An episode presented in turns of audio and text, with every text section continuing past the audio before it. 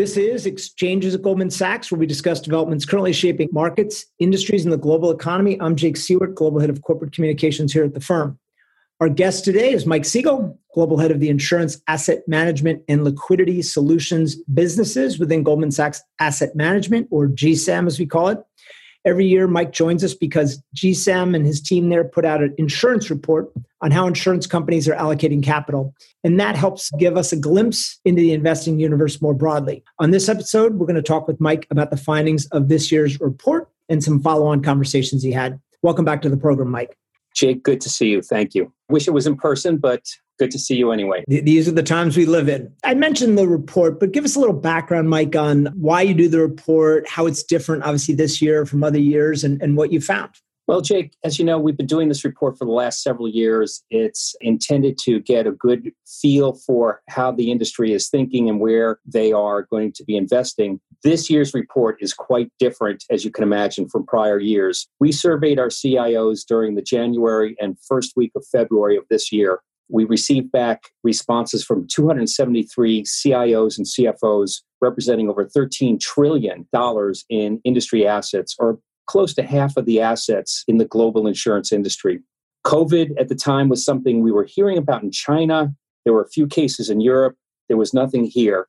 But as we now know, the virus spread and the global financial markets began to react with a violent sell-off. So we took a look at some of the pre-COVID responses, such as views on the equity markets, views on rate markets, currencies, and we concluded these results are no longer relevant. So instead, we turned around and interviewed several of the senior chief investment officers from some of the largest insurance companies around the globe. These companies cover different geographies and different lines of business. We asked these C I Os how their institutions are responding today, the outlook for the future, and we published a snapshot of each of these interviews. And we've also reported on some of the trends that are still quite relevant, such as the adoption of E S G, the adoption of insurtech, and views on M and A activity. So this year's report does not look like prior year's reports.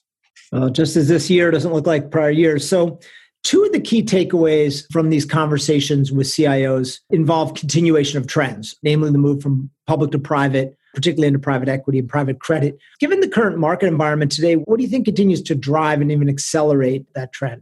Yeah, so Jake, we've seen this for the last several years, the movement of assets from public markets to private markets. It's a trend that we've been seeing globally, and much of it is a response to the low-rate environment. Insurance companies have very patient liabilities. They're not subject to run. They're not subject to a flight to quality. So they're able to invest in the long term in private or illiquid assets because they don't need to sell these assets at a moment's notice in order to get the liquidity to meet claims payments or redemptions. Private assets typically have higher yields, or they have higher expected returns to compensate for the lack of liquidity. And given the current low-rate environment, and now today, the even lower-rate environment for a longer period of time, we see these trends accelerating towards private credit and private equity. So just about all the C I Os noted that their long-term asset allocation didn't change despite all the volatility we saw in Q one and Q two of this year. Is it surprising to you that people aren't rethinking their allocations? Well, Jake, it's not surprising, but the key to the sentence is long-term. So indeed, their long-term allocation, their views on long-term allocations haven't changed. And again, what's driving a lot of this is the fact that the rate environment is very low and they need to be reaching into new markets. So private credit, private equity, securitized assets, commercial mortgage loans, emerging market debt. But let's call these long-term trends.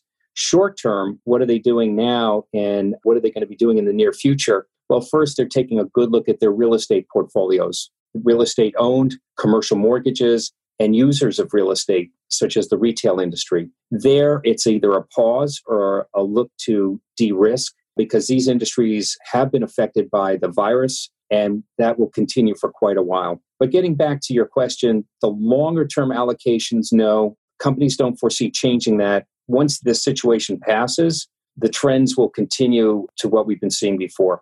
So a lot of the C I Os also noted that they had been working or had already done some work to de-risk their portfolio assets before the pandemic really took hold. How does this report compare with the results you published in prior years?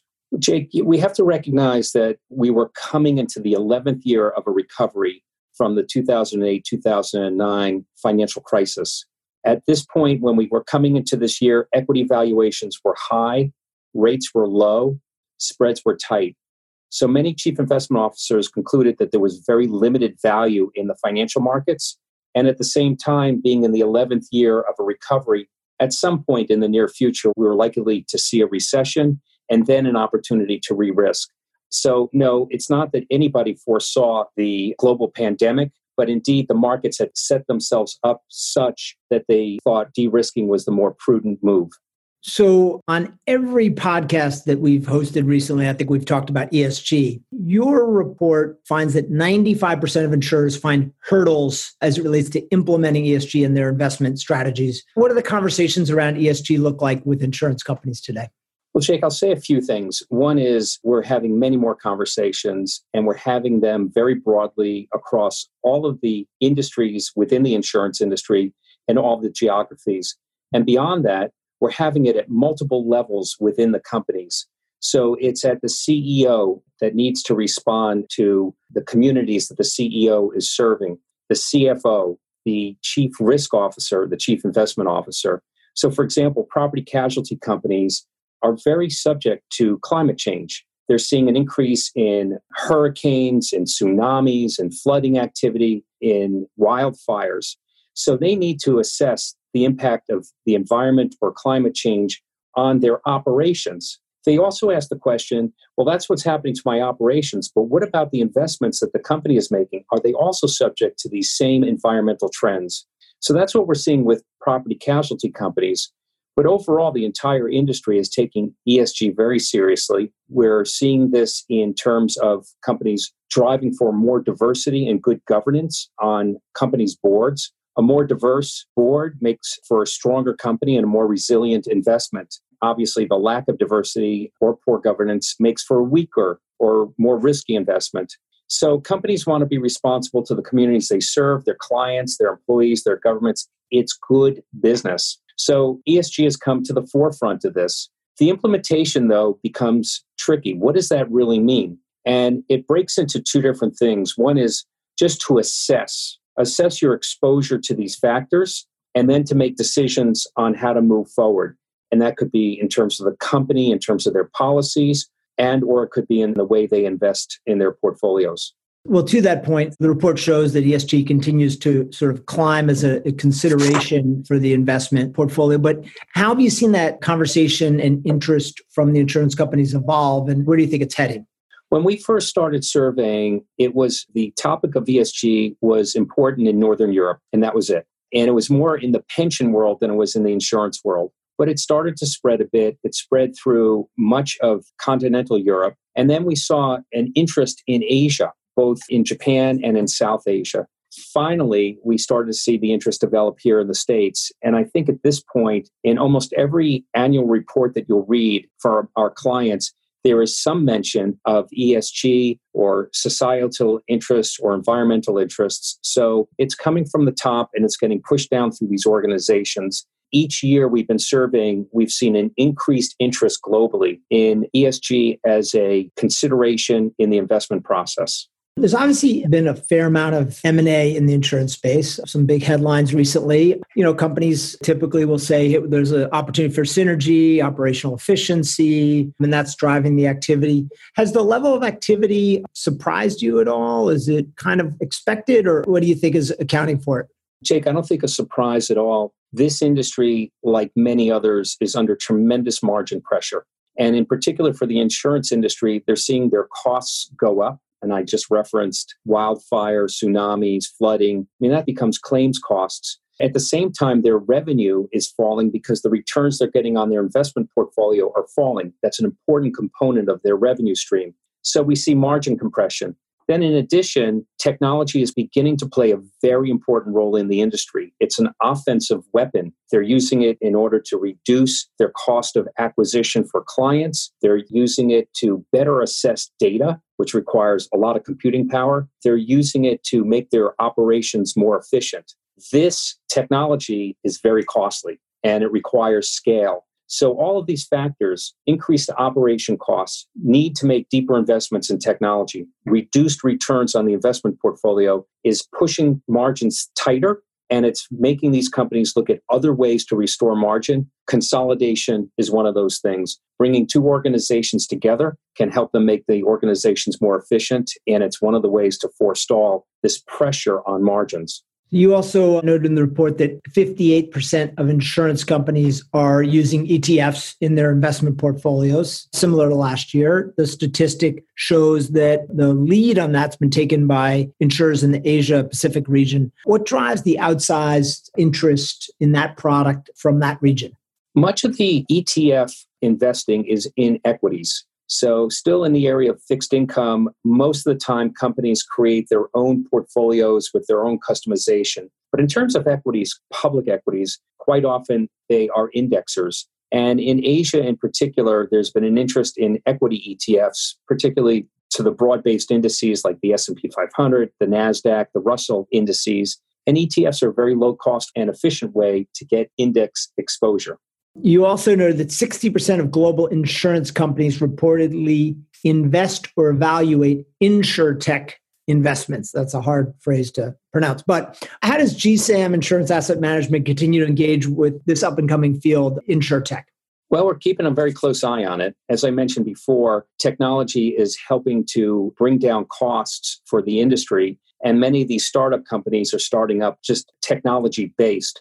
Our banking team, an investment banking team, has been bringing a number of these companies to the public markets, including very recently. And our merchant bank has been investors in these companies in early stage. We become the beneficiary when they come public and they start to write business. And we are managing the assets of a number of these startup insurtech companies in our insurance asset management business. Well, Mike, thanks for the update on what's going on in the minds of the C I Os. And thanks for joining us again this year. Jake, good to see you. And again, I hope to see you in person next time. All right. That concludes this episode of Exchanges at Goldman Sachs. Thanks for listening. And if you enjoyed the show, we hope you subscribe on Apple Podcasts and leave a rating or a comment. And tune in later in the week for our weekly markets update, where we talk to leaders around the firm for their quick take on the latest in markets. This podcast was recorded on Monday, July thirteenth, twenty twenty. Thanks for listening.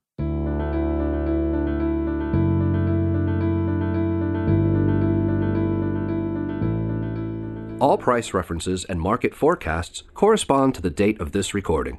This podcast should not be copied, distributed, published, or reproduced in whole or in part.